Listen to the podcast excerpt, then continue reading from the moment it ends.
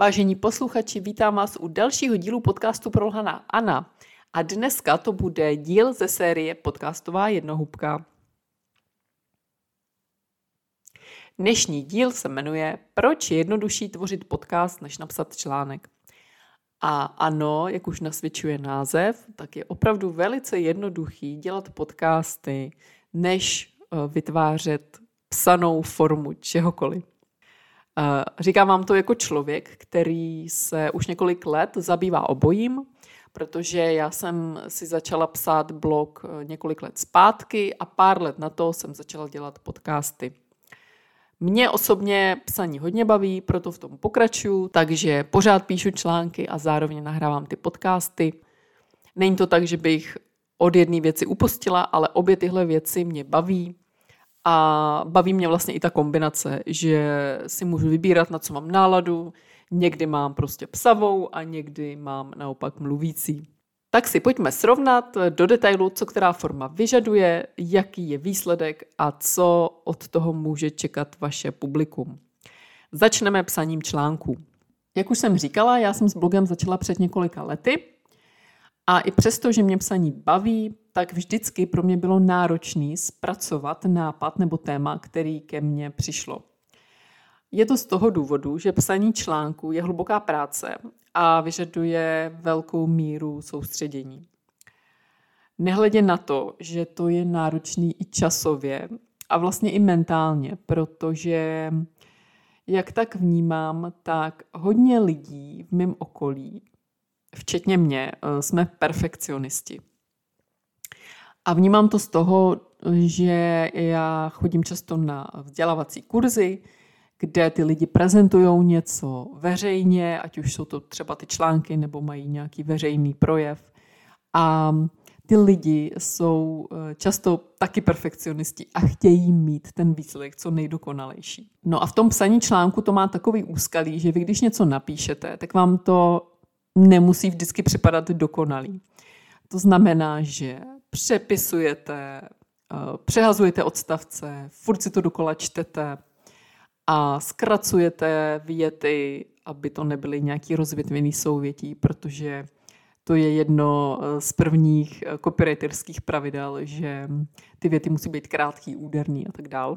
A i když můžete mít pocit, že se vám povede opravdu dobrý článek, tak stejně bude mít na dílku formu třeba jenom jedné A4, pokud nepíšete o nějakým sofistikovaným tématu, který by vyžadovalo nějaký delší rozepsání se.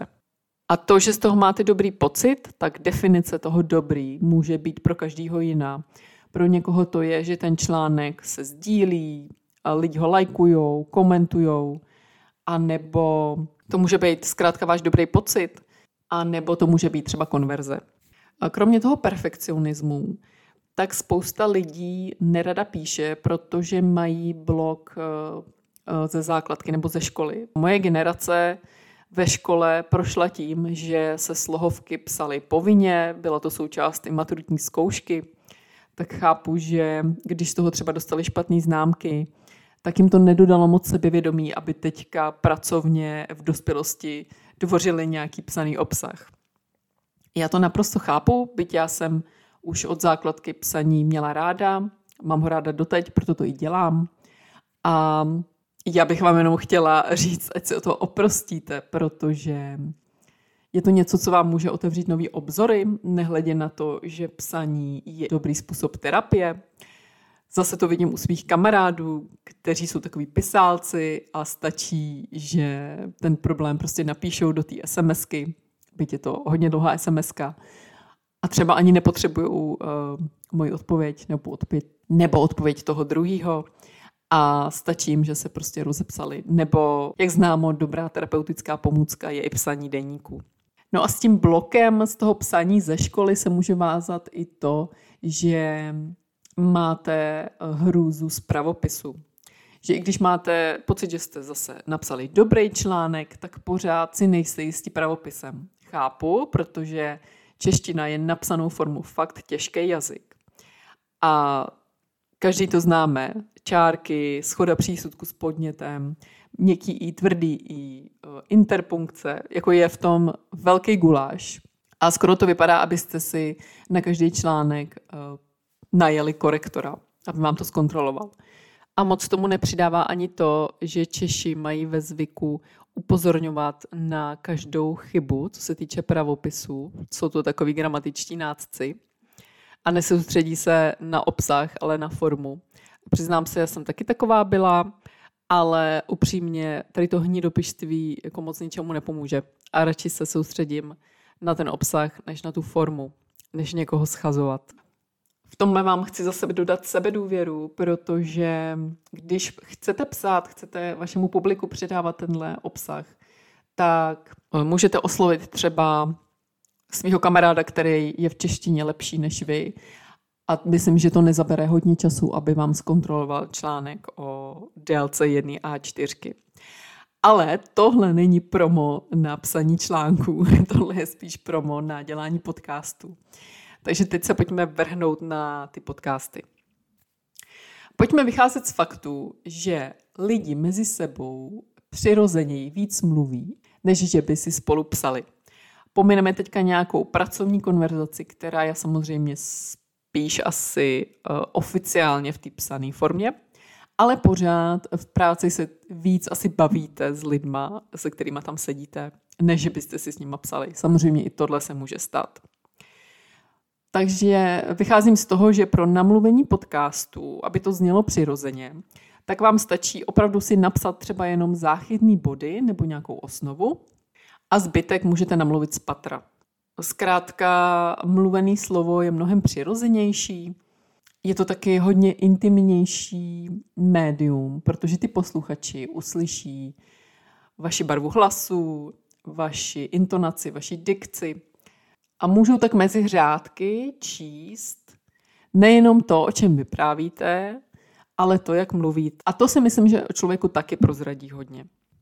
Případně můžou eh, slyšet i vaši nespisovnou mluvu, protože pokud se dostanete do flow, tak už si nestačíte uhlídat, jestli mluvíte spisovně nebo nespisovně, ale i na tom se dá pracovat. Eh, já sama s tímhle mám docela problém, protože já se třeba ze začátku snažím mluvit spisovně, ale potom, když se rozpovídám, tak už mluvím nespisovně, ale jak říkám, je to něco, na čem pracuju a třeba se to do budoucna zlepší a já se rozhodnu, jestli je lepší to nechat celý nespisovný. Jak jsem zmiňovala, tak ten podcast se tím pádem stává eh, takový intimnějším médiem, protože ty lidi si vás pustí do uší, dají se vás do sluchátek a tím vy se můžete dostat blíž ke svým posluchačům. A pokud podnikáte, tak se můžete dostat blíž i ke svým potenciálním klientům. Když mluvím o potenciálních klientech, tak tímhle vlastně volně navazuju na první epizodu podcastový Jednohubky, kde jsem mluvila o tom, proč je dobrý mít podcast jako součást portfolia ve vaší značce. Takže to si klidně můžete pustit o jednu epizodu zpátky. Takže kromě toho, že podcast je mluvený slovo, je to přirozenější, tak nemusíte řešit pravopis, nemusíte právě řešit tu interpunkci a tady ty věci, které vás můžou strašit eh, u toho psaní. A jediný, co řešit budete pravděpodobně, tak to budou vycpávková slova nebo, uh, nebo něco, co prostě na vašem hlasu víte, že nemáte rádi. Ale tady je to řešení fakt snadný, protože to vyřešíte v postprodukci a to střihem. Všechno, co jsem teďka zmiňovala o podcastu, tak to se týká spíš monologu, eh, tedy toho, když mluvíte sami, když jste sami s tím mikrofonem, což si myslím, že je taky docela výhoda, protože tam nemáte kameru, nemáte tam publikum, takže vám vlastně může odpadnout takový ten stud, než kdybyste mluvili s někým nebo na někoho nebo před publikem. Oproti tomu podcast, který máte s hosty nebo s hostem, tak vyžaduje trošku větší přípravu, než když je to monolog, protože když to chcete mít uh, asi nějak jako profesionálnější, tak je dobrý si udělat uh, o tom hostovi nějaký rešerše, najít si samozřejmě, co říkal, jak se prezentuje a tak dál. Ale zase je tam větší pravděpodobnost, že mnohem rychleji sklouznete do svojí běžné mluvy, protože samozřejmě rozhovor je něco, co plyne přirozeně, co plyne samo. Vy si s tím hostem jenom povídáte. To platí pro lidi, kteří nejsou profesionální moderátoři, protože ty samozřejmě nesklouzávají do té svojí běžné mluvy, nebo neměli by. Možná vás při tomhle napadlo, že audio formát je něco, co je tady s náma už dlouho, protože to je třeba rádio. A že podcasty nejsou nic uh, úplně jako světoborného. Tak samozřejmě máte pravdu v tom, že rádio už je tu s náma dlouho, to jo. Na druhou stranu si myslím, že podcasty jsou takový další level té audiotvorby, protože stejně jako televize, tak i to audio se vyvíjí s tím, jak se vyvíjí technologie, tak se vyvíjí i vkus těch posluchačů. Protože když právě vezmeme třeba tu televizi nebo rádio, tak tam je to vždycky něco, co už je vám jako naservírovaný. Tam si nemůžete vybrat, na co se chcete dívat. Prostě zapnete televizi, něco tam běží. Samozřejmě vím, že existují internetové televize, kde si můžete nahrát pořád, pustit si ho zpětně a tak dál. Ale mluvím tady čistě o formátu televize a rádia, tak jak ho známe z předešlých let. Naproti tomu ty podcasty nebo YouTube třeba, když mluvím už o té televizi, tak to je něco, co vy si sami volíte, jaký pořad chcete slyšet nebo vidět a v jakém čase ho chcete vidět nebo slyšet.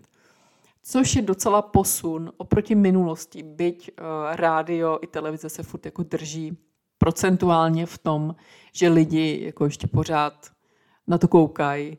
A myslím si, že ten trend ještě bude pořád docela vysoký, že na to budou lidi koukat, protože přece jenom furt jsou to nějaký tradiční média. Ale jak říkám, program vám tam vybírá nějaký dramaturg a vy si nemůžete vybrat, co chcete vidět v ten daný čas. Takže pro nějaký shrnutí časově a i e, mentálně je jednodušší nahrávat podcasty, čili namluvit něco na mikrofon, než napsat ten článek. Další věcí, která mě ještě napadla, může být, že když máte třeba rozhovor s hosty a můžete se rozhodnout toho přepsat. E, tohle se stávalo, nebo se to ještě i děje, když reportér spovídá do tištěného média, třeba do časopisu, nějaký e, rozhovor. Já jsem od malička měla strašně ráda rozhovory v časopisech, vždycky jsem to četla. Ale tam jakoby je to riziko, že ten host pak e, bude ten rozhovor autorizovat a může z toho rozhovoru, který normálně plynul přirozeně, vystřihnout nějaké části, které se mu nelíbily a tím pádem uh, trošku přetvořit tu realitu jinak, než tak, jak byla, když mluvil s tím uh, redaktorem. Což se v tom podcastu stát nemůže, protože vy ten rozhovor zachycujete, jak plyne tady a teď. Samozřejmě můžete tam vystřihnout nějaké části, které by se třeba tomu hostovi nelíbily, nebo vám, které by se nelíbily. Ale pořád si myslím, že ta realita není tolik zkreslená, jako když jsou rozhovory eh, v časopisech, kdy opravdu ty hosti mají možnost ten článek autorizovat a tím pádem ho prostě třeba nějak i měnit, protože se jim třeba nelíbilo, co nějak vyznělo a tak dál. No a na závěr bych chtěla říct, že ať už se rozhodnete dělat cokoliv, tak to určitě dělejte, ať už je to to psaní nebo ať je to nahrávání podcastů, protože za mě je lepší něco dělat a dělat to třeba nedokonale, než mít v představě nějakou dokonalou vizi něčeho, co ale nikdy nerealizujete. Takže, takže nebojte se toho, tvořte a my se slyšíme u další epizody. Tak ahoj!